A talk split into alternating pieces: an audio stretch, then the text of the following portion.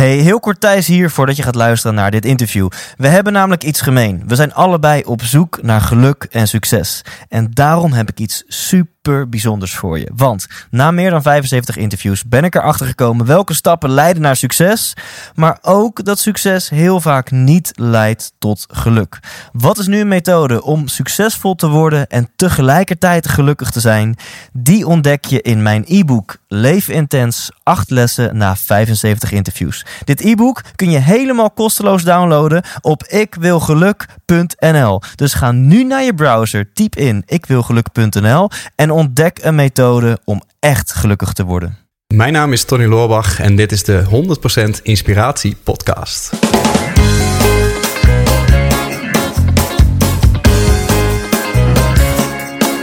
Hey, wat goed dat je luistert. Hij staat weer voor je klaar. Je wekelijkse dosis inspiratie is weer daar. De allerleukste gasten geven al hun kennis prijs. Met je veel te blije host, hij praat je bij. Zijn naam is Thijs. Thijs, Thijs, Thijs, Thijs, Thijs.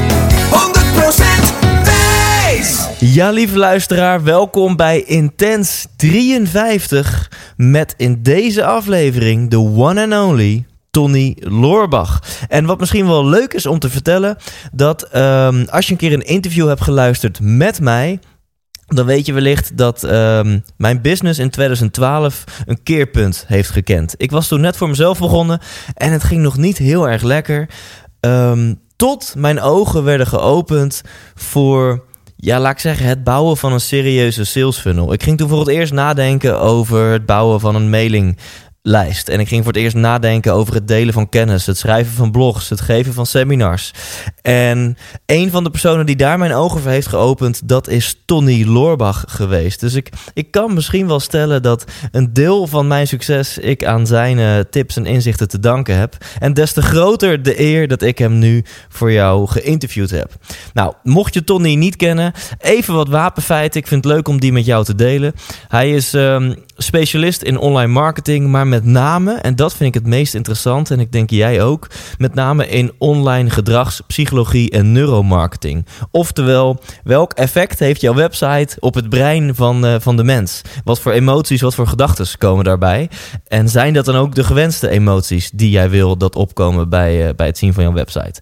Nou, Tony heeft uh, zo'n vier e-books geschreven die meer dan 60.000 keer gedownload zijn. Hij heeft meer dan 600 artikelen gepubliceerd. Hij heeft meer dan 100 trainingen gegeven voor meer dan 45.000 ondernemers.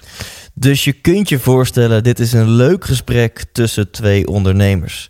Maar ook als je geen ondernemer bent of niet geïnteresseerd bent in ondernemerschap, dan beloof ik je, het is een waardevol interview waar stiekem ook gewoon heel veel inspiratie in zit voor het leven. Nou, waar gaan we het dan over hebben? We gaan het onder andere hebben over ja, over geld. Is dit nu het meest bevredigende wat er is? Geeft dat nu het hoogste niveau van voldoening of is er misschien meer? We gaan het hebben over het bouwen van een team. En we gaan het hebben over controle control freaks onder ons. Als je nu luistert en je denkt, ja, ik ben in mijn zakelijke of mijn privéleven of allebei misschien soms wel een beetje een control freak. Ga ervoor zitten, ga luisteren, want daar gaan we diep op in in dit interview. We gaan het uiteraard ook gewoon hebben over websites, over ondernemerschap, fouten die erbij worden gemaakt en uiteraard een aantal tips die je kunt toepassen. En last but not least gaan we het hebben over de psychologie van websites, over neuromarketing, over gedragspsychologie. En dat vind ik zo interessant van Tony Loorbach, dat hij de principes van invloed van uh, psychologie heeft toegepast op een online omgeving. En wil je daar meer over weten, is dit interview nog niet voldoende, dan zit er in de outro een leuke winactie. Maar ga eerst maar eens luisteren. Hier is Tony Loorbach. 100% wijs! Lieve luisteraars, ik zit hier uh, op een comfortabele Chesterfield. Uh, aan de Herengracht, in het mooie kantoor van niemand minder dan Tony Loorbach.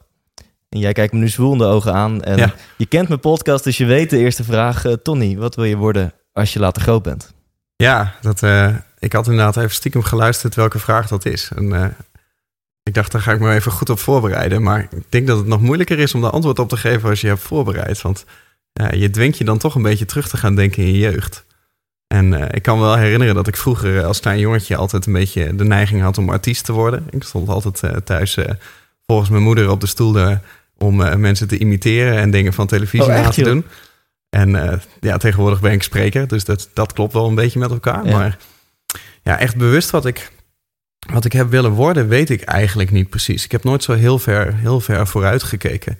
Ehm, ik heb wel jaren geroepen toen ik eh, op de middelbare school zat... van nou, ik word later word ik succesvol en ik word rijk... en voor mijn dertigste wil ik miljonair zijn Ja? altijd geroepen. Maar ik had toen eigenlijk nooit echt de overtuiging dat dat ook daadwerkelijk zou lukken. En, en als ik daar nu op terugkijk, dan denk ik van daar heb ik toen ook niet echt een concreet, eh, concreet plan voor gehad. Nee. Maar het is wel interessant en misschien, misschien is dat wel ook wel interessant voor luisteraars. Want ik ging erover nadenken van oké, ehm, is dat wat je als kind was? Ehm, is dat nog steeds wat je nu doet? En er Ja. wordt, wordt vaak gezegd dat, eh, dat wat als kind het dichtste bij je lag, dat is eigenlijk vaak ook je passie of waar je in excelleert. En ik moest terugdenken aan, eh, aan hoe ik bijvoorbeeld vroeger als kind aan het spelen was. We vroeger met, eh, met zes kinderen thuis, twee ouders, dus acht mensen in een klein huisje in eh, Oost-Groningen. Hele gezellige boel.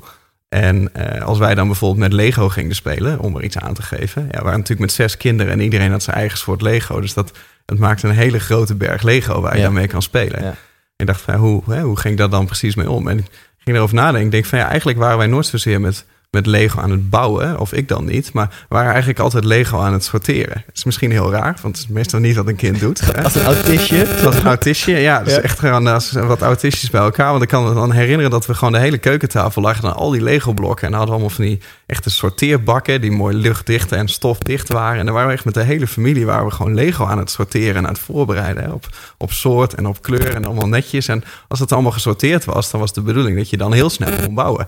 Ah ja. Eh, maar dat gebeurde dan eigenlijk helemaal niet meer. Meestal als het dan helemaal gesorteerd was, dan ruimden we het op.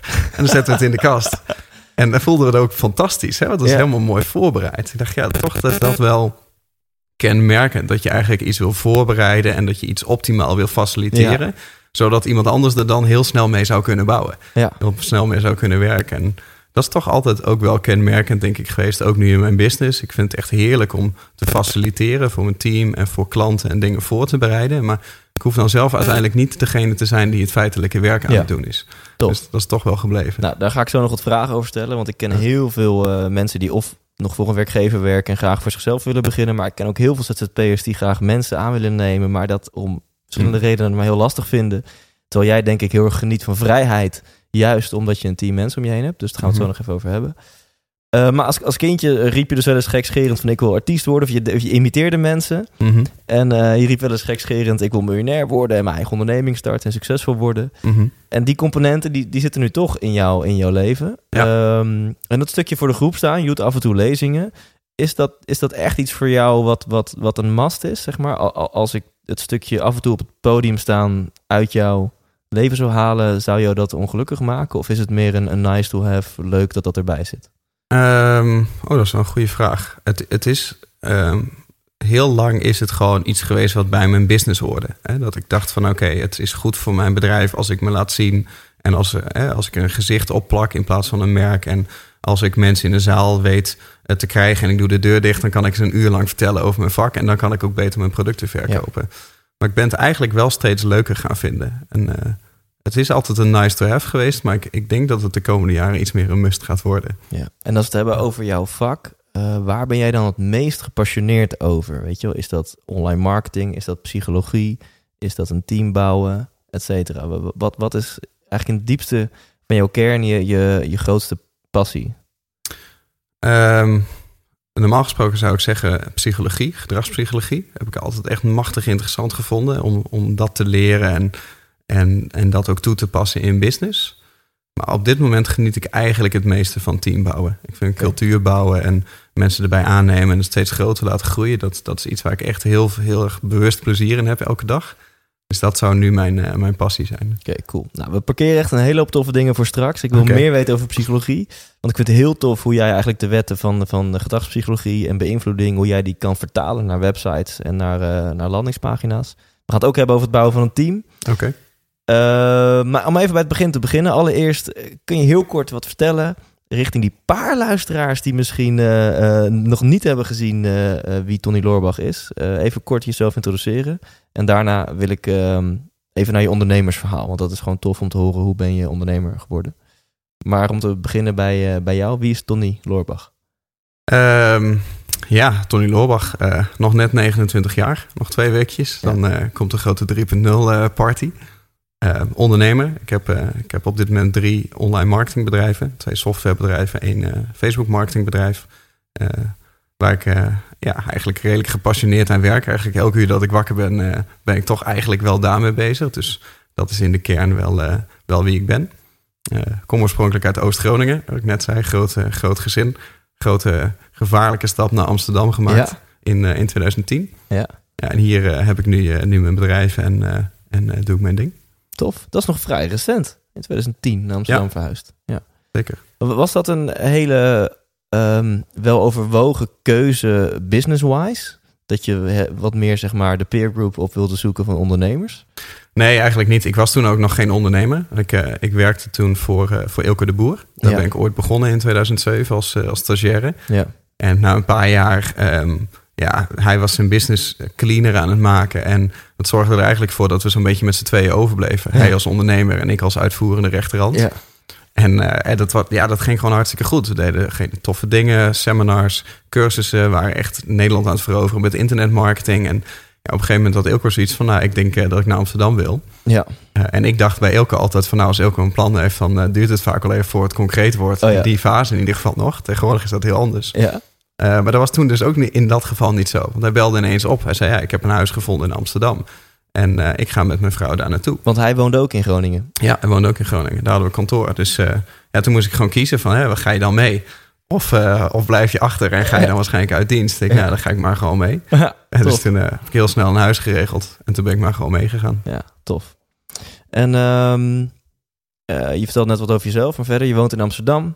Hm. Huisdieren, vrouw, kinderen, dat soort dingen. Nee, nee, helemaal eh, clean en, eh, en steriel thuis in mijn Steriel. steriel. En, en, en waar besteed je je vrije tijd dan aan?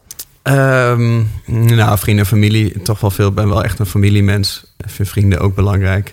Ontspanning vind ik belangrijk. Dus ik hang regelmatig in de sauna. En ik, ik maak nog wel redelijk regelmatig mijn stedentripjes. Vind ik leuk om te doen. Ja.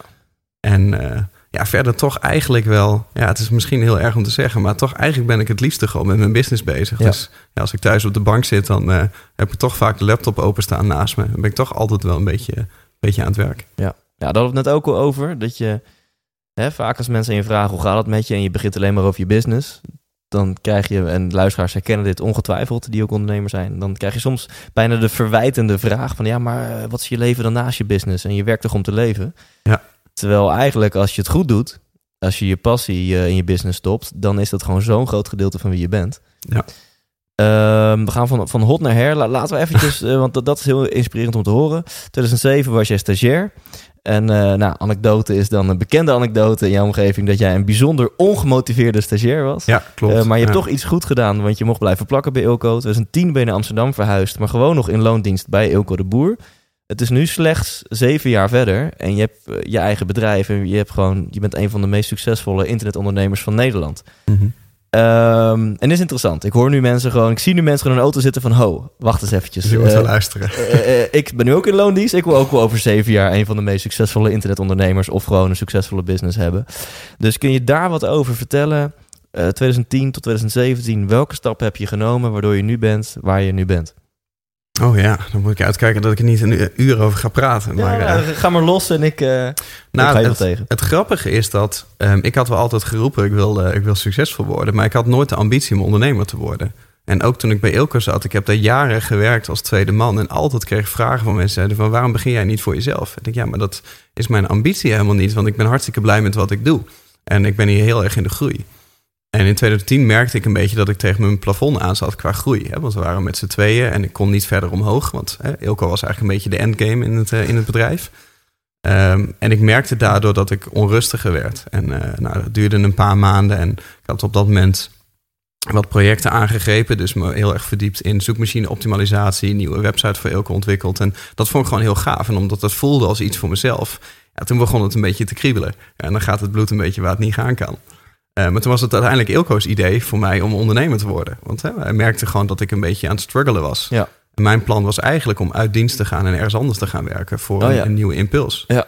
En toen zei Ilko van ja, hij zei, je kan ook ondernemer worden en dan blijven we gewoon samenwerken. Maar dan eh, ja, is het je eigen business. Ja. En eh, ja, van het een kwam het ander. En een maand later had ik ineens een website online staan en had ik een product. En had ik een grote lancering en was ik ineens ondernemer geworden. En dat is best wel spannend eigenlijk toen. Hè? Want op dat moment meteen naar de notaris te gaan, twee BV's in te schrijven en daar alles in te steken wat je hebt. Ja. En dan meteen binnen een maand te moeten lanceren is best wel, best wel een grote stap. Ja. Maar ja, dat was zo'n flow en zo'n drive. Weet je, als je het voelt dat het goed zit, uh, en, en, en, en je ziet het helemaal voor je dat je iets gaat doen waar je passie voor hebt en dat het voor jezelf is. Een stukje autonomie, dan, dan, dan ben je eigenlijk niet zo met die randvoorwaarden bezig. En dus toen begonnen met het verkopen van software. Ja, uh, en, en, om je heel even een vraag tussendoor te stellen.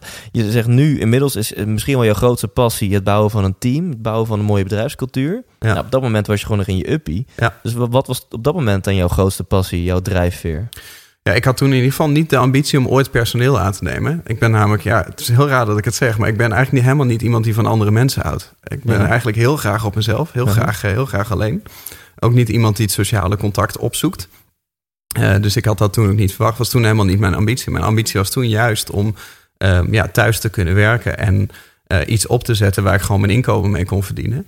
en het belangrijkste eigenlijk wel dat het iets was wat van mij was. Hè? Want het is een stukje persoonlijke groei, maar een stukje erkenning voor, je, voor jezelf alleen al, dat het iets van jou is.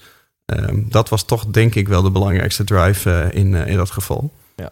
En een stukje avontuur voor het, uh, voor het onbekende. Ja. Dan ga ik die toch ook weer aangrijpen als linkje. Ja. En dan gaan we zo verder met je ondernemersverhaal. Persoonlijke groei, dat is nog steeds denk ik een grote passie van jou. Kun je daar eens wat over vertellen? Wat zijn ehm, misschien in jouw persoonlijke leven of in algemene zin... Wat, wat zijn de grootste inzichten die jij in jouw leven 29 jaar lang heb opgedaan op het gebied van persoonlijk leiderschap, persoonlijke groei? Oeh, uh, dat was wat een moeilijke vraag. ik had verwacht dat het alleen maar makkelijke vragen zouden zijn. ja, precies. Um, ja, de grootste inzichten persoonlijk leiderschap. Wat als de makkelijke vraag zou zijn, wat zou je dan antwoorden? Ja, dat is een goede vraag, ja.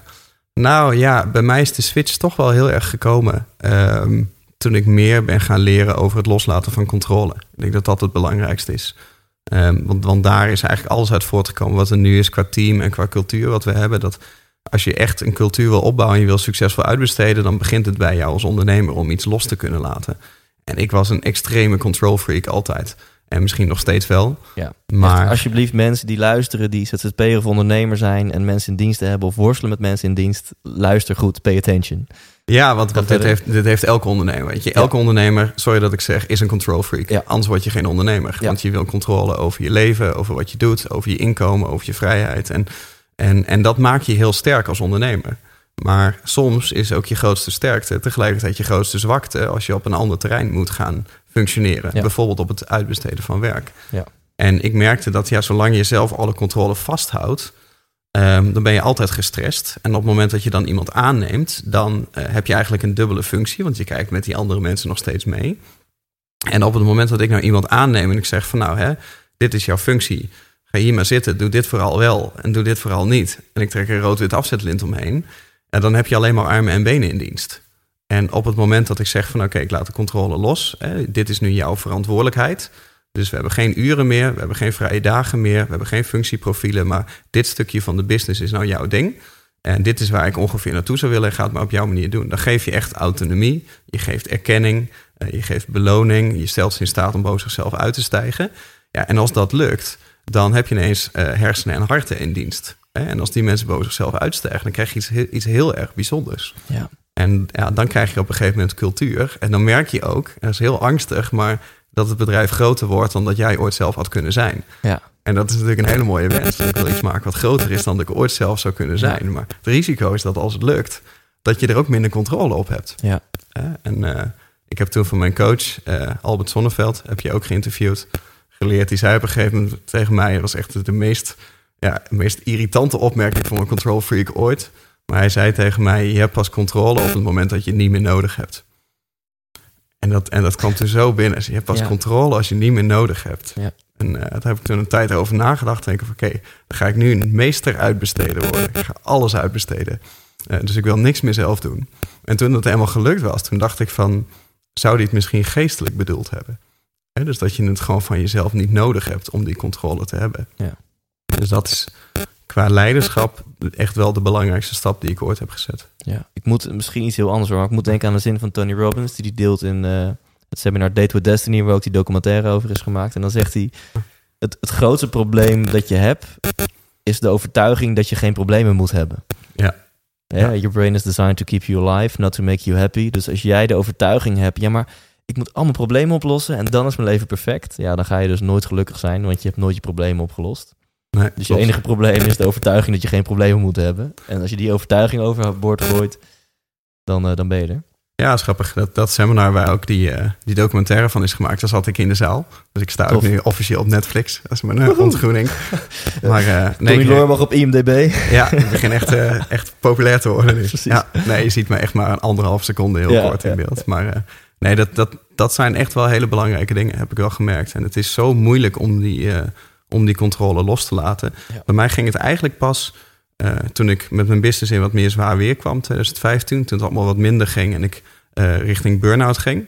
En toen op een gegeven moment zat ik er zo zwaar doorheen dat ik zelf niet meer kon functioneren. Ja. Dat was echt het, het moment dat ik dan s'avonds bijvoorbeeld een e-mail moest schrijven die 's ochtends uitgestuurd moest worden. En dan ging ik om zes uur s'avonds zitten en dan had ik om vier uur s'nachts had ik dan gewoon één regel getypt. En die was dan ook nog niet goed. Die moest eigenlijk weg. Ja. Op- het moment dat je denkt van oké, dit kan zo niet meer doorgaan. Ja. Dan moet je de controle wel weggeven. Ja. En als dat dan heel goed blijkt te bevallen, dan is het eigenlijk een, een zegen. Wat heel veel mensen zeggen die een burn-out hebben gehad. Dat het echt een zegen was. Ja. Omdat je veel dichter bij jezelf komt. En eindelijk in staat bent om dat krampachtige controlegevoel los te laten. Ja. Dus jij legt ook echt wel een link tussen jouw, jouw en het feit dat je tegen een burn-out bent aangelopen.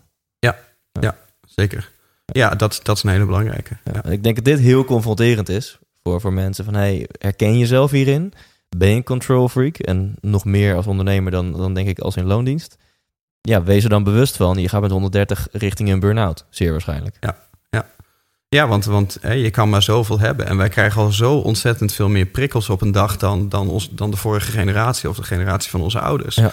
En je ziet het ook steeds meer. Er is steeds meer sprake van, van burn-out op jonge leeftijd. Ja. Dat is echt, ik weet het percentage niet. Het zal wat je kunnen vertellen. Maar de Ja. mensen die voor een dertigste een burn-out krijgen, is echt een aanzienlijk Ja, percentage. de, eh, Albert zei, een gemiddelde leeftijd is 32. Ja, dat is, en dat is echt hoog. En ik Ja. snap wel hoe het komt. Want als ik ook in ons team kijk, ja, onze cultuur zorgt ervoor dat iedereen ver boven zichzelf uitstijgt. Maar dat de jongens en meiden hier, die werken geen 40 uur per week. Hè, maar die hebben eigenlijk, zijn altijd bezig. Hebben altijd de laptop open, zijn altijd bereikbaar. Ja. En eh, als je dan ook nog een controlebehoefte hebt en je trekt alles naar je toe en je houdt alles vast. Ja. Op een gegeven moment je kan je systeem dat natuurlijk niet meer aan. Dus ehm nou, in 2010 was je toen voor, voor jezelf begonnen. Je had ineens een lancering, eh, je had een product en dat, het ging best lekker.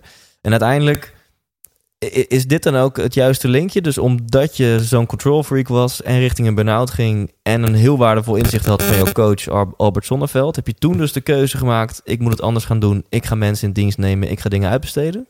Nee, ik had al wel mensen in dienst. Dus ik ben eh, in, eh, in 2013 eh, ben ik begonnen met personeel aannemen. Ja, En dat was toen wel zeg maar een van de dingen die ik wilde leren. Hè? Want ik merkte daarvoor had ik een succesvolle business in mijn eentje thuis aan de keukentafel. En ehm, ik werd er gewoon niet gelukkig van. En dat was, was heel vreemd. Want op een gegeven moment, 2012, dat jaar draaide gewoon meer dan een half miljoen omzet. Nou, ik had alleen mezelf en Eelco als aandeelhouder. Dus heel veel kosten hadden we niet. Alles was online. Alles wat we verkochten, software, zo'n beetje 100% marge. ja, Ehm, en ik had geen personeel, ik had geen verplichtingen. Ik kon alles gewoon vanaf mijn laptop doen. En dat Ja. is wat de meeste ondernemers zouden beschrijven als een ideaalbeeld. ja, Want ik kon ook ergens anders op de planeet gaan zitten. ja. Maar ik merkte dat ik gewoon heel eenzaam van werd. Hè, Mijn omgeving werd mijn sociale omgeving op Facebook. Hè, of de social media omgeving. ja. Nou, is niet de meest inspirerende Precies, omgeving. haal je superveel voldoening en diepgang uit. Ja, toen kwam ik erachter dat de vrijheid van meningsuiting in Nederland nog wel eens Ah. de verplichting van meningsuiting is. Ah. En dat, eh, dat mensen toch nogal vaak geneigd zijn om te zeggen wat ze ergens van vinden. Ja, ja, En daar kon ik heel slecht mee omgaan. En dat is, dat is wat ze in de psychologie de negativity bias noemen. Hè, Dat als jij 99 complimenten krijgt en één verwijt, dan ga je naar bed met dat verwijt. En denk ja, dan wordt je leven ineens heel klein, je wereld Ja. heel klein. En ondanks dat je dan financieel succesvol bent, is er dan verder eigenlijk niks. Denk, je, het wordt nooit groter Ja. dan dat ik kan zijn. En ik kan het ook met niemand delen. Dus je hebt, mag ik het zo zeggen, dat je misschien wel de, de, de leegte van succes of zo hebt ervaren toen? Zo van op papier, de, de euro's die klotsen tegen de plinten, die waren niet tegen te houden. Ja. Maar je voelde je eigenlijk leeg van binnen. Ja, dat is een belangrijk keerpunt geweest. Ja. En dat is nu nog steeds, denk ik, de drijfveer in het bedrijf. Hè, als ik kijk wat wij met, met de cultuur doen. Hè, dus ik vind het fijn om mensen aan te nemen, te zorgen dat ze het goed hebben. eh, zorgen dat we leuke dingen doen. Hè. Dus we gaan eh, over, over vier weken gaan we met z'n allen naar Ibiza. Gewoon ja, werkbezoek natuurlijk. Maar eigenlijk gaan we gewoon eh, lekker feest vieren en, en even lol maken Ja, met z'n allen. En voor mij is het bedrijf, en ik word vaak geprezen om de cultuur. Maar ik denk dan altijd van ja, eigenlijk is het niet helemaal terecht compliment. Want ik had gewoon behoefte aan een vriendengroep. Dus ik heb mensen aangenomen die ik, Ja. waar ik vrienden mee zou kunnen worden. Ja. En die vrienden met elkaar zouden kunnen zijn. Ja, En dat is denk ik toch een beetje daar ontstaan. cool. Ja. En was het dan voor jou lastig om mensen aan te nemen, gezien je dus van nature zo, zo, ehm, zoveel controle wil houden? Ja, de, de eerste mensen wel. Mijn eerste werknemer is nog steeds bij het team, gelukkig. Ja. Maar die zal ook beamen dat ik nu iets anders leiding geef dan, eh, dan destijds. Ja, Destijds had ik hem gewoon eh, in een hokje neergezet achter de support. Van, ja, zie maar wat je doet. En eh, Ja. ik wil kijken hoe laat je binnenkomt en kijken hoe laat je weggaat. En verder interesseert het me niet. En als er een klacht komt, dan spreek ik je daarop aan. En ik check alle mails die je uitstuurt. En dat is natuurlijk geen leiding geven. Dat is gewoon nee. iemand anders de toetsen laten indrukken van het werk wat jij had willen doen. Ja, ja. En, en nu, is dat, eh, nu is dat heel anders. Dus ja, beetje bij beetje, eh, naarmate je meer mensen aanneemt, krijg je toch een beetje een beter beeld van wat je zoekt Ja. in mensen. Ja. En ik ben op een gegeven moment veel meer naar de persoon gaan kijken. Ik denk, ja, het moet een goede match zijn. Het moet iemand zijn die, die, die hartelijk is, die eh, hoog in de energie is, die wat extraverter is, die, die gewoon vrolijkheid uitstraalt. Ja. En dat past goed bij het bedrijf. En de skills maken we dan eigenlijk niet zo heel veel uit. Die komen dan later eigenlijk. Ik kan ma- mensen makkelijker skills leren dan, dan een attitude. Ja, en zou je dan kunnen stellen dat je eigenlijk elke ZZP'er in Nederland personeel gunt? Of zeg je, nou, het, het, het moet wel bij je passen? Ja, moet zeker bij je passen. Ja, ik, ik denk ook dat dat net zou een heel slecht advies zijn. Want Ja. heel veel mensen hebben dat niet. Dat ze ehm, tijd in hun team willen steken. Dat ze een cultuur willen bouwen. Dat ze hun personeel ook boven zichzelf willen laten uitstijgen. Ik denk juist dat er ook een heleboel ondernemers zijn... die willen personeel eigenlijk puur alleen als uitvoerende handen hebben. Ja, En daar is niks mis mee. Het een is niet beter dan het ander. Maar het is een beetje net als wanneer jij Ja. eh, bijvoorbeeld besluit met je partner van... Hè, gaan wij aan kinderen beginnen of niet?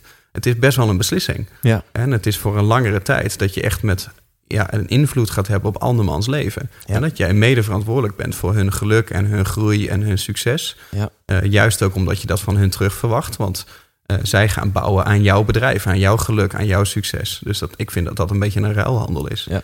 Als je niet bereid bent om dat voor de lange termijn op te bouwen of om naar die factoren te kijken, dan denk ik dat je beter met freelancers kan werken. Zoals jij, jij hebt ontdekt dat je gewoon een onwijze passie, misschien wel een, je grootste passie is, hè? het bouwen van een team, met mensen zijn, cultuur bouwen, ehm, mensen laten groeien. Mhm. Als je dat niet hebt, als je gewoon denkt, ja, ik heb hier gewoon een hele hoop werk, of het nou fysiek of online of wat dan ook is, en het moet gewoon gedaan worden, ja, ehm, besteed het dan gewoon vooral lekker uit, maar besef je dan dat je niet echt een heel tof team of een heel tof bedrijf gaat bouwen? Nou, een heel tof bedrijf kan wel. Alleen het, is, het zijn andere emoties. Hè? En net als dat ik heb ervaren dat geld niet de emotie was die ik zocht. En een heleboel andere dingen ook misschien niet was wat ik zocht. Eh, dat dit het voor mij wel is. En, Ja. en ik denk dat ieder mens dat wel heeft hoor. Dat, ik denk dat de meeste mensen liever iets voor een ander doen dan voor zichzelf. Ja. En als je dat een paar keer hebt ervaren, dan weet je dat het misschien heel fijn is om dat als vast onderdeel in je leven te bouwen. En ja, dat, dat, dat is toch een beetje wat ik uit het team ook wil halen. En ja, op het moment dat ik eh, zie dat iemand van het team bijvoorbeeld een kind krijgt. En ik kan met ze meedenken over hoe ze dat met werk Ja. en papadagen willen doen. En met Ja. salarissen. En of Ja. ze willen een huis kopen en ik Ja. kan ze daarbij helpen. Ja, dat zijn natuurlijk wel onbetaalbare emoties ten opzichte van eh, sales maken met, eh, met je software. Hè? Dat Ja. is een heel andere emotie. Ja, ik heb hetzelfde. Ik vind het zo epic als ik dat mensen in mijn team kan helpen met, met dingen waar ze in hun persoonlijke leven tegenaan lopen. En Ja. dat is natuurlijk ook, net zoals bij ons als ondernemer, is privé en zakelijk met elkaar verweven. Maar dat geldt ook voor mensen in dienst. Ja. En als het goed is, heb je mensen in dienst die ook hun hart en hun ziel en hun passie kwijt kunnen in hun werk. Dus is het Ja. ook gewoon verbonden. Ja. Het is wel mooi dat je die extra verantwoordelijkheid dan gewoon pakt als werkgever. Ja, ja, ik denk dat dat een belangrijk is. Want je verwacht het ook van hun. Ja. Dat zij extra uren gaan maken als er s'avonds wat is en je belt of je appt ze. Of je wil dat ze een hoger niveau halen dan dat ze misschien al hebben. Ja, dan verwacht je ook best wel veel van die mensen. Ja. En dan, dan zijn, horen dat soort dingen er wel bij natuurlijk. Ja, tof. Om even up te rappen wat je allemaal hebt gezegd. Want je hebt hele inspirerende dingen gezegd. De- Bijna tegeltjeswijsheid misschien wel. Hè? Dat je zei, je, je kan gewoon handjes en voetjes in dienst nemen. Maar je kan ook eh, hersenen en een hart in dienst nemen. Door ze meer vrijheid te geven. Door ze gewoon resultaatgericht in plaats van inspanningsgericht. Ja. Eh, je zei zelfs in principe onbeperkt aantal verlofdagen. Je zoekt maar uit eh, waar je werkt, hoe je werkt en of je vrij neemt als maar gewoon het werk gedaan wordt. Nou, dat is natuurlijk super mooi dat mensen dan boven zichzelf uit gaan stijgen. En je hebt eh, epic uh, teamuitjes. Want ik zie een hele mooie foto hier op je kantoor hangen. Dat jullie eh, volgens mij um, in of op Silicon Valley, in elk geval bij. Silicon Valley, voor, voor het hoofdkantoor van Google staan met z'n allen. Ja. Ehm, ja, wil je daar misschien eens wat over vertellen? Ja, nou ja, ook daar is het een beetje gemixt met eigen belang. Want ik wil natuurlijk heel graag een keer naar Silicon Valley. Maar dan Ja. wel met een groep mensen die dat ook leuk zou vinden. Ja. en wat is er dan een betere manier dan een bedrijf starten en personeel in dienst nemen. En dan met online marketing bezig zijn. En dan een goede reden hebben om daar naartoe te gaan. Maar Ja. nou ja, kijk, het is. ehm, ook daarvan, ja, ik hoop niet dat de Belastingdienst meeluistert. Maar ja, kijk, op het moment dat ik nou tegen hun zeg van hè, we zijn dan met z'n tienen. En ik wil dan bijvoorbeeld een bonus uitkeren. Hè, Want we hadden toen, eh was vorig jaar april, we hadden een goede maand. Eh, elke keer als ik jarig ben, hebben we een hele goede maand. Want elke ondernemer weet dat als je een feestje te vieren hebt, dan is dat vaak heel goed voor je omzet. Want je kan hele goede acties doen. Maar eh, ja, ik doe er altijd met mijn verjaardag een actie. En dat werkte nou zo goed vorig jaar dat we wilden eigenlijk een omzet van 100.000 euro halen in april. En we scoorden meer dan 200.000 euro. Nou ja, en, dat, en dat, wij zijn hier heel open over geld. Want omzetten komen ze toch wel achter. Ja. Dan kunnen ze ook maar beter begrijpen wat En- het allemaal kost. En je hebt niet, hè, je hebt geen inkoop of zo van producten, fysieke producten. Dus de, de, de, de kostenkant is niet evenredig omhoog gegaan. Nee, maar ik vind het wel belangrijk dat als personeel... Je personeel weet altijd wel wat voor omzetten je maakt. Ja. En, en daarmee denken ze soms ook dat als ik 200.000 euro omzet maak... dat ik dan ook 200.000 euro kan pinnen bij de Albert Heijn. Zo werkt het natuurlijk niet. Dus Ja. dan, als ze toch weten wat er binnenkomt... is het ook wel goed dat ze ook snappen wat eruit gaat. En dus daarom zijn we heel open over hoeveel er is. Ja. En dan kan ik natuurlijk zeggen van... oké, we hebben overscoren, dus ik wil je allemaal een bonus geven... Als ik dan kijk ja, wat er dan allemaal naar de Belastingdienst moet... en wat er Ja. dan overblijft... en wat is nou Ja. de waarde van een geldcadeau... Ja, en dan kan ik beter dat hele budget pakken en zeggen: we gaan met z'n tienen gaan we tien dagen lang naar Californië een rondreis Ja. maken. vet. En ja, dat is iets wat ze natuurlijk nooit vergeten. En, en waardoor er ook nog meer vriendschap ontstaat. Ja, En, eh, en ik denk ook dat ze dan ook langer bij mij willen blijven. heel tof. Hey, ik heb nog wat, wat losse vraagjes voor jou eh tijdens dit gesprek eh, geschreven. Die ga ik aan je stellen als het mag. Wat, wat is nou voor jou je, je meest succesvolle moment? Of een moment ehm, wat je altijd bij zal blijven? Ehm, ja, meerdere momenten wel. Mijn allereerste lancering blijft me altijd bij. Want eh, ik had ja, software laten maken en ging op de markt brengen toen voor eh, eh, verkoopprijs van, van 2000 euro. En dat was mijn eerste actie als ondernemer. Dus ik had al jaren voor Ilko gewerkt en in één keer was dan er het product. En mijn BV was nog in oprichting en mijn website was nog niet eens eh, gebouwd. Hè. Dus ik had alleen maar één pagina met dat aanbod. Dat was de hele actie en die stond zeven dagen lang online. En na zeven dagen was mijn hele business ook alleen een pagina waarop stond de aanbieding is verlopen. Ja, Eh, ja. maar Even dat- voor de mensen die nu denken, huh, lancering, André Kuipers, hoe heeft hij het over? Met lancering bedoel je productlancering, productlancering, ja. online pagina waarop je ook een online product waarschijnlijk verkocht. Ja. Een website, software ding of dat soort dingen. En, en die heb je gelanceerd. Ja, het was Ja. gewoon een witte pagina, Times New Roman erop. Dus het was gewoon een Word-document met een stuk tekst over... eh, dit is wie ik ben, dit is wat ik heb gedaan en ik heb software. Ja. Dus als je beter wil scoren in Google, dan kun je nu die- dat, websitesysteem kopen. En verdiende ik toen 65.500 euro mee in die eerste week. Dat is natuurlijk ongekend voor iemand die altijd in loondienst is geweest. Dus je, toen- je, je haalt het einde van de maand er niet mee, maar het is een begin, toch? Nee, nee, je kan er niet van leven, maar het is wel... eh, nee, ik was wel echt heel blij. Ja, tuurlijk. Ja. Ja, ja, ja, nee, dan, dan spring je echt letterlijk wel een gat, eh, gat in de lucht. Maar Ja. ik kan me ook wel eh, tegenovergestelde momenten herinneren. Dat het, bijvoorbeeld in 2015 ging het echt niet goed met het bedrijf. En eh, we deden marketingacties en webinars en pitches. En ik deed alles wat ik kon verzinnen, maar maakte gewoon geen omzet meer. Op een manier werkte het niet meer. En ik had best wel een groot bedrijf, dus ik had meer dan 40.000 euro kosten per maand en 0 euro inkomsten. Ja. Want daarvoor verkocht ik altijd mijn software met een eenmalig bedrag. Dus we hadden nog wel al die klanten en al die klantenservice, Oh, ja. maar nul Ja. inkomsten meer. En toen stapten we over naar lidmaatschapsmodel. Eh, en dat was toen voor mij was zo'n erop of eronder moment dat ik moest dan 's ochtends een webinar geven. En er hadden zich 600 mensen aangemeld.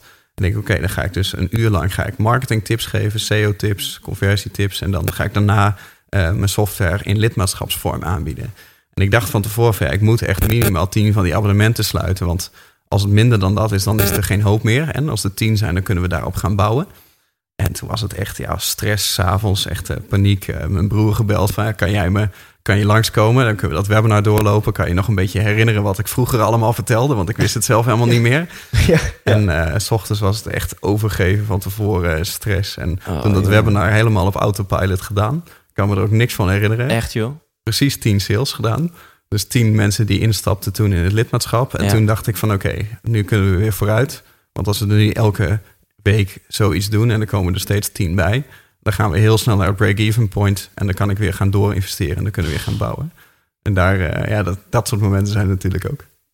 En ja dat, dat, ja, dat vind ik zo mooi. Weet je, dus ook gewoon het risico dat je loopt als je voor kiest om ondernemer te worden. Je kan Ja. ook lekker in loondienst elke maand netjes je, je euro's ontvangen.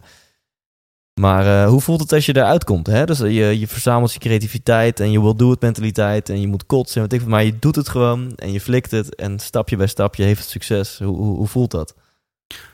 Ja, dat, dat voelt wel goed. Ja, ja nou ja, dat Zegt hij met een brede glimlach. Ja, nou ja, het, het, het voelde toen natuurlijk niet alsof ik een keuze had. Hè? En, en dat is ook waar stress uitkomt. Op het moment dat je niet het idee hebt dat je een keuzemogelijkheid hebt, dat is vaak dat je het meest gestrest bent. Ja. Eh, dus, dus dat was niet helemaal optimaal. En ik ben ook wel achtergekomen dat je er net zo lang over doet om stress af te bouwen als dat je erover doet om stress op te bouwen. Dus dat, dat duurt wel een tijdje. Maar Ja. ja. nu, nu voelt het zo fijn om, om de wederkerende inkomsten te hebben. Hè? Dus, dus we hebben gewoon al die lidmaatschappen lopen. Daardoor kan ik mensen vaste contracten geven. Hebben financiële rust. Hoef ik niet meer constant te hort op. Ja. En kan ik gewoon veel meer echt een bedrijf bouwen in plaats van een onderneming. Ja. En dat, dat voelt wel heel fijn. Ja. Ik wil een paar, eh, paar business tips uit jou trekken en dan, dan rollen we zo naar het einde van het interview. Ehm, mag over online business gaan of, of in het algemeen. Maar wat is nou wat jou betreft, want jij hebt ontiegelijk veel ondernemers in je netwerk en ook in je klantenbestand. Want ja, je biedt tenslotte een B2B product aan. Mhm. Eh, dus wat, wat is wat jou betreft nou de, de, de grootste tip die jij hebt voor, voor ondernemers? Ehm, Oeh, dat is wel een hele, hele algemene Al-. Anders doe je er één algemeen en eentje eh, online.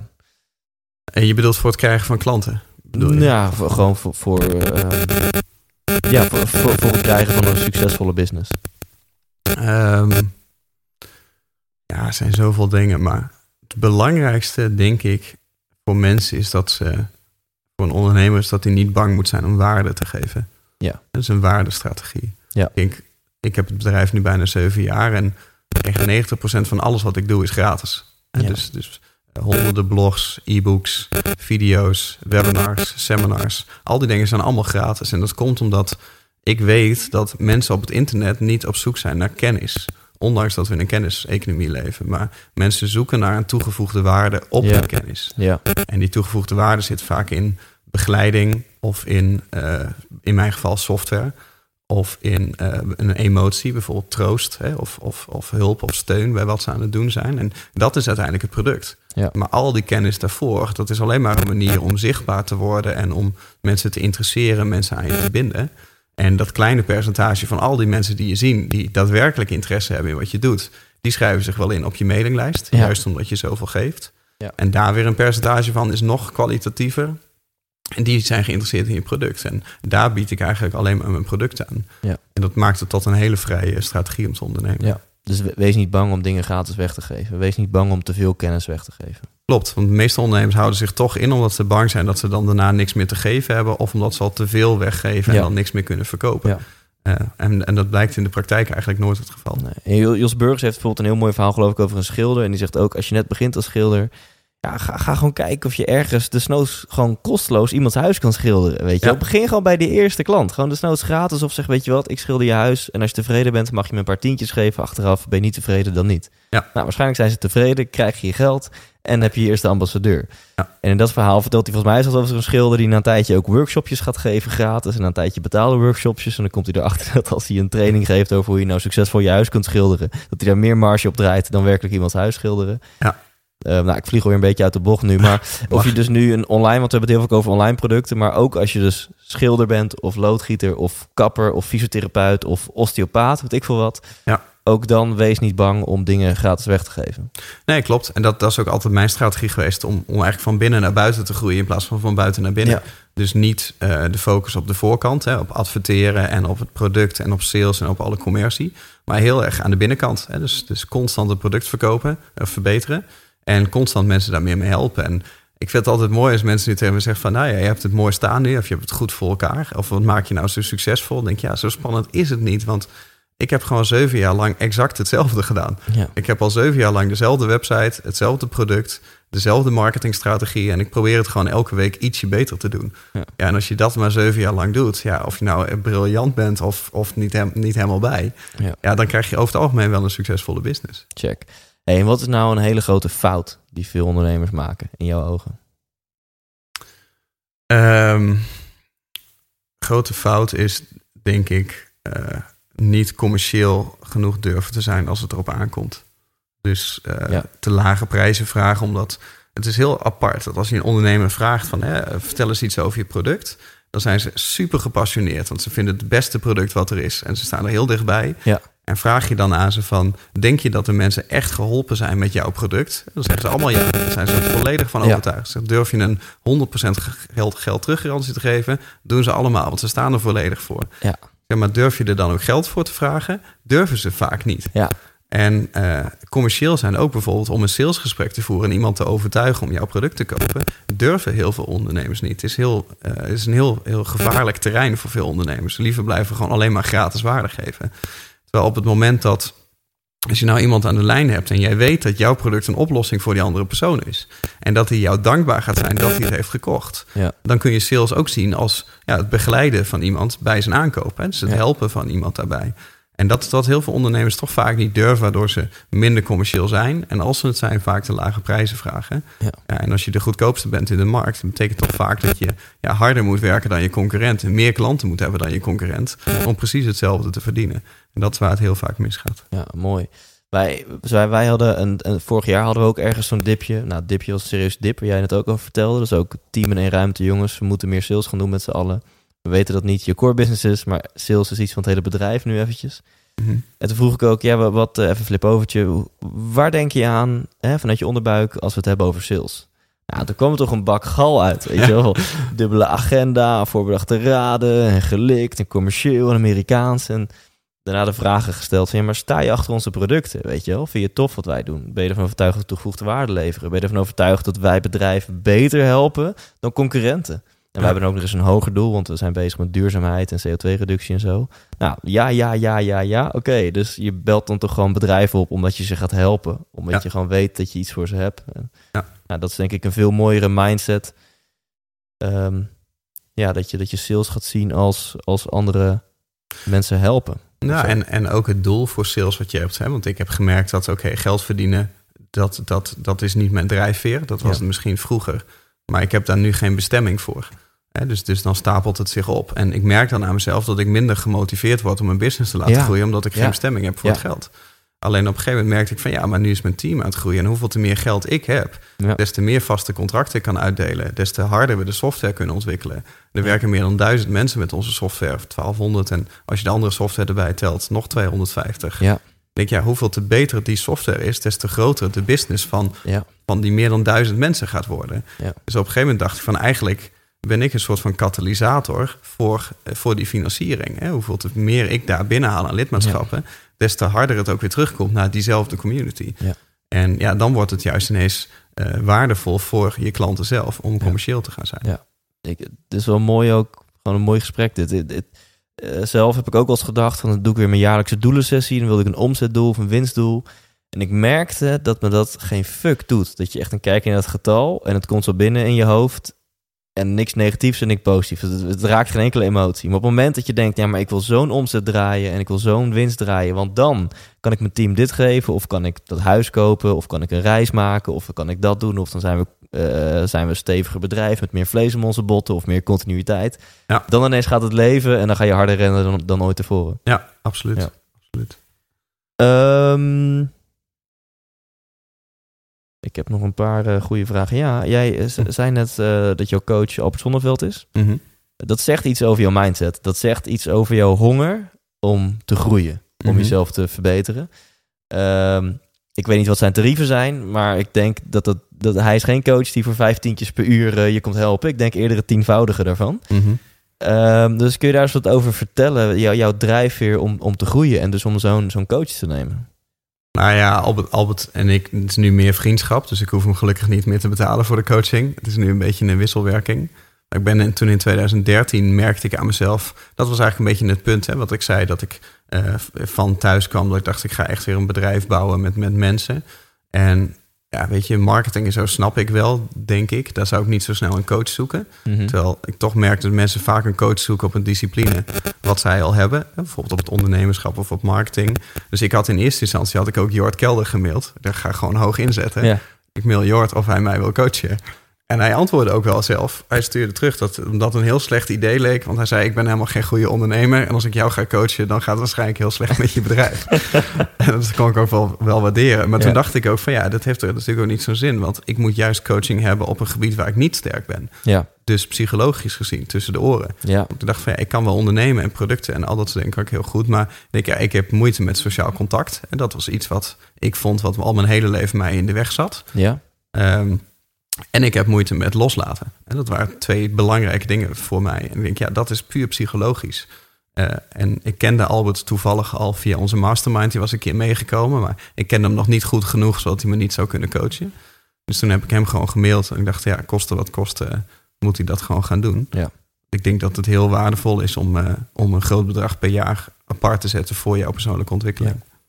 En ehm, heeft, wat heeft het je gebracht? Heeft het je gewoon, als je het puur zakelijk bekijkt, heb je die euro's terugverdiend? En ook als je het puur persoonlijk bekijkt, heb je die tijd terugverdiend in, in, in groei en persoonlijke ontwikkeling.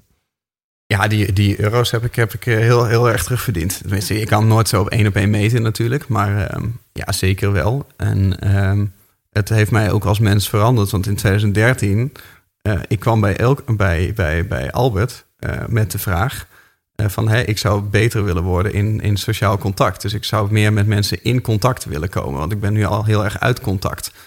En eh, nu is het eh, vier jaar later... En nou heb ik dus een bedrijf opgezet die community software verkoopt. Dus ik verkoop nou een platform wat mensen in staat stelt om met elkaar in contact te komen. En mijn eigen drijfveer een bedrijf is geworden om mijn team te bouwen en mijn cultuur te bouwen. Dus ja, het heeft me als persoon best wel veranderd. Vet. Ja, dus eh, hier zit ongetwijfeld een tip eh, in voor iedereen die luistert. Neem een coach. Ja, sowieso. Ja, en dan het liefste een coach die niet te veel op jou lijkt. Ja. Eh, Tenminste, ik vind Albert en ik, ik zeg het wel eens, van we hebben toch wel redelijk hetzelfde karakter. We lijken best op elkaar. Misschien ook omdat we redelijk close met elkaar omgaan. Ja, Maar op, het is op een heel ander gebied. Hè. Als Ja. jij sterk bent in iets, dan hoef je daar geen coaching. Hè. Dat, dat red je wel. Ja. En je moet juist een coach hebben die een andere kant op trekt. Ja. Ehm, of die je accountable houdt voor de dingen die je zelf zou willen doen. Ja. tof. Hey, tot slot, eh, want daar hebben we het nog niet over gehad. Daar wil ik nog één vraag over stellen. Je bent heel gepassioneerd over gedragspsychologie. Ja. Eh, Robert Cialdini, dat boek ligt toevallig op mijn nachtkastje. Dat wil ik ook eh, helemaal door gaan spitten. Ik ben ook op dat event geweest. Hij heeft een boek geschreven over de, ja, eigenlijk gewoon de natuurwetten van beïnvloeding. Ja. En jij bent volgens mij een van de eerste geweest, eh, misschien nog wel een van de weinigen ook, die zo slim is geweest om die wetten toe te gaan passen op een online omgeving. Hè? Want Mhm. op een website ben je ook gewoon aan het beïnvloeden. Ja. En zeker op een landingspagina waarin je je boek of je cursus of je diensten of wat dan ook wil verkopen. Dus kun je daar eens wat over vertellen? Over eh, de, de, ja, de natuurwetten van beïnvloeding vertaald naar een online omgeving? Eh, ja, oh, daar kan ik echt een heel seminar Volgens mij kan je hier acht uur over vertellen. Ik, Ja, ik stel de vraag en ik denk, oh Ja. Thijs, daar ga je. Ja, maar eh, je, je krijgt een paar minuten Ja, ja we, hebben de tijd. Maar ehm, ja, de natuurwetten van beïnvloeding. Ja, voor mij is dat gekomen omdat ik... eh, weet je, ik vond op een gegeven moment begon ik eh, psychologie heel interessant te vinden. En met name het verschillen tussen mannen en vrouwen vond ik heel interessant, jaren geleden. Dus dan ging ik proberen om daar alles over te leren en het vrouwelijk brein te begrijpen. Nou, een paar jaar later achterkomen dat dat niet te doen is. Dat ga je nooit begrijpen. dus dat heb ik maar een beetje opgegeven. Ehm, dus toen, ben ik, toen wilde ik het wat praktischer gaan Ja. maken. Dus gedragspsychologie. En toen uiteindelijk dacht ik ook gedragspsychologie voor marketing. Dus toen ben ik naar neuromarketing gaan kijken. Omdat ik denk van ja, ik... ehm, als ik kijk naar hoe, ik als ondernemer ben en als spreker, denk ik, ja, wat iets wat kenmerkend denk ik voor mij is, is dat ik het vaak heel praktisch wil maken voor mensen. Hè? Dus niet Ja. eh, de theorie uit het boekje, maar gewoon van dit is wat wij hebben gedaan en dit moeten jullie ook doen. Ja. Ehm, dus dan moet je gedragspsychologie praktisch maken. En Cialdini geeft, geeft zes of inmiddels zeven wetten. Ja. ehm, die je heel goed online kan toepassen. Hè? Dus hij heeft het bijvoorbeeld over eh, autoriteit. Hè? Dat als, eh, als jij een witte jas aan hebt, dan luisteren mensen meer naar je. Ja. Maar ik merk bijvoorbeeld, hè, als jij een e-book gaat schrijven... of je gaat veel bloggen of je wordt geïnterviewd voor een podcast... Ehm, of je bent met je kop op tv of dat soort dingen. Het zijn allemaal autoriteit dingen hè, die eraan bijdragen dat mensen eerder naar jou luisteren.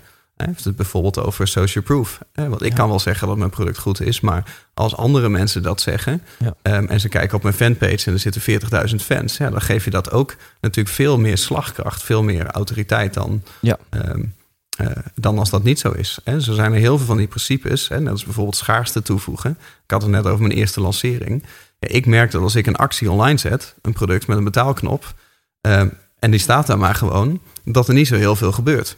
Maar als ik er een afteller boven zet en ik zeg, ja, de aanbieding verloopt overmorgen en ik stuur het dan naar mijn mailinglijst, dan heb ik ineens een gigantisch piekmoment. Ja, Eh, en dan kunnen we bewijzen van weer met z'n allen naar Ibiza toe. Ja. Hè, om heel tastbaar Ja. te maken. mensen gaan, mensen gaan helemaal, eh, helemaal bananas op schaarste. Op schaarste, ja. Ja. ja. en, en het is natuurlijk altijd zaak dat het moet wel kloppen. Dus het moet ethisch zijn. Ja, absoluut. Ehm, alleen, eh, je kan daar natuurlijk heel, heel diep in gaan in psychologie. En het gaat bij ons gaat het in de kleinste details met, ehm, met bijvoorbeeld het gebruik maken van beweging op websites. En in de psychologie leer je dan dat eh, we als mensen hebben drie breinen eigenlijk. Dus we hebben het reptiele brein, onze hersenstam. Dat is het oudste stuk van ons brein. En daar zitten overlevingsinstincten en al dat soort eh, dingen. En daaromheen zit het, zoogdierenbrein, of de, de, het stukje de insula, waar meer onze, onze zintuigen en onze emoties zitten. En daaromheen zit dan weer de neocortex, het beetje het menselijke brein, het nieuwste stuk van ons brein. ja. En nou is de, de, de regel is een beetje van hoe ouder het stuk van het brein, des te meer het ons beïnvloedt. Dus ons reptiele brein heeft veel meer invloed op ons, zeker op ons onderbewustzijn, dan bijvoorbeeld dat menselijke brein, die neocortex. Ja. Dus, hè, dus daar zit eigenlijk je onderbewustzijn en in je eh, zoogdierenbrein zitten je emoties en in je menselijke brein zit de ratio. Maar jij weet net als ik, als jij iets wil kopen, dan zal het vaak eerst je emotie zijn die besloten heeft dat je dat wil kopen. En daarna is het je gevoel voor rationalisering die dat recht gaat praten Ja. voor jezelf. ja. En dat is waar je op je website natuurlijk ook rekening mee wil houden, want het is een veel snellere wereld. Dus als iemand nou op een website komt en ik weet dat reptiele brein aan te spreken, nog voordat dat menselijke neocortex brein wordt aangesproken, dan heb ik natuurlijk veel meer effect. Dus als ik met bijvoorbeeld bewegende elementen in mijn webdesign ga werken, dan prikkel ik dat reptiele brein, omdat beweging in het menselijke brein ook symbool staat voor mogelijk gevaar. ja. Nou, als jij ergens loopt en er ritselt wat in de bosjes, dan, dan ben je alert. En dan Ja. heb je focus, want dan kan je misschien kan ook een tijger uitkomen en dan heb je een probleem. Ja. Eh, En dat soort dingen wil je eigenlijk dan ja, duizenden jaren later doorvertalen naar een webdesign, om dat effectiever te maken. Ja, dus eh, spreek het reptiele brein aan. Wees ook dus niet bang om je bezoekers pijn te doen. Want Mhm. hè, door pijn gaat je reptiele brein meer aan dan door een mogelijke oplossing. Ja, ja. En vervolgens heb je ze en dan zorg dan wel voor genoeg argumenten en voordelen... waardoor zeg maar, mensen hun emotionele beslissing rationeel kunnen goed praten. Ja, klopt. Ja, ja want voor pijn bijvoorbeeld, hè, merken gewoon dat mensen hebben allemaal een beetje een aangeboren verliesaversie. Mhm. Dus we hebben een veel grotere angst om iets te verliezen dan dat we een ambitie hebben om iets te winnen. Dus zet ik een advertentie online voor mijn e-book en ik zeg eh, download winnen in Google en eh, eh, krijg meer gratis bezoekers uit Google, dan is dat zogenaamde winsttaal. Hè, van Ja. download dit en krijg dat. Ja. Maar als ik zeg download winnen in Google en voorkom dat je gaat dalen in de zoekmachines, Ja, zoals ik, ik voel het verschil gewoon al. ja, zoals 72% van, van de ondernemers, dan, dan is dat verliestaal. Hè? Dan is het van, nou als je dit niet downloadt, dan is het wat je misloopt. En dan zie je al dat je inschrijfratio gigantisch omhoog Ja, gaat. ik herinner me een keer een tekst van Eelco, of misschien heb jij die toen als rechterhand ook wel bedacht, van 98% van de ondernemers die, die, die, die flikkert in alle valkuilen en Ja. eh, verzuimt om online succes te behalen.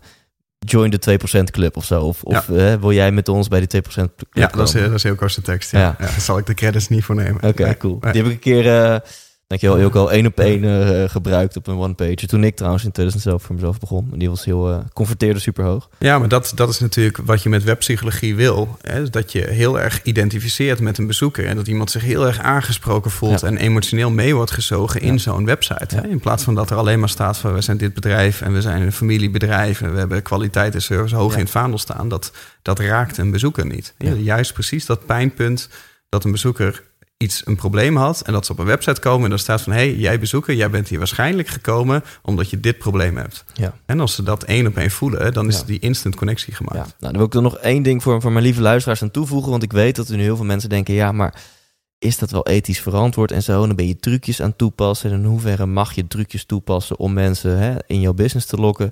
En een klein voorproefje, want ik heb eh, Andy Harrington geïnterviewd, maar die komt Mhm. pas over een, over een tijd online.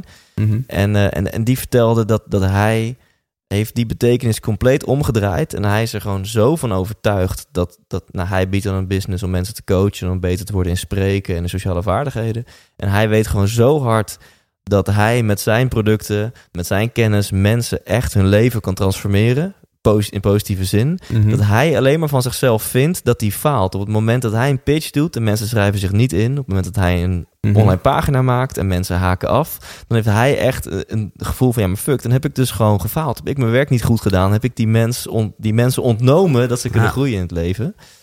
Eh, nou moet je niet dan heel streng voor jezelf gaan zijn. Maar Nee. maar ik vind, aanvullen. ik vind wel dat, eh, met, met alle respect, vind ik wel dat de Amerikaanse marketeers, zoals ook een Andy Harrington, daar wel heel goed in zijn om dat voor zich recht te praten. Ja. En, en oh, wat out of the box denken. En oh, wat een briljante insteek van Mhm. ik heb gefaald als mensen mijn product niet hebben gekocht. Ja. Weet je, als bij mij een bezoeker komt op mijn website die helemaal niet geïnteresseerd is in mijn software en hij koopt niet mijn software, dan heb ik niet gefaald. Dan ben Ja. ik juist geslaagd, want Ja. hij was er niet naar op zoek.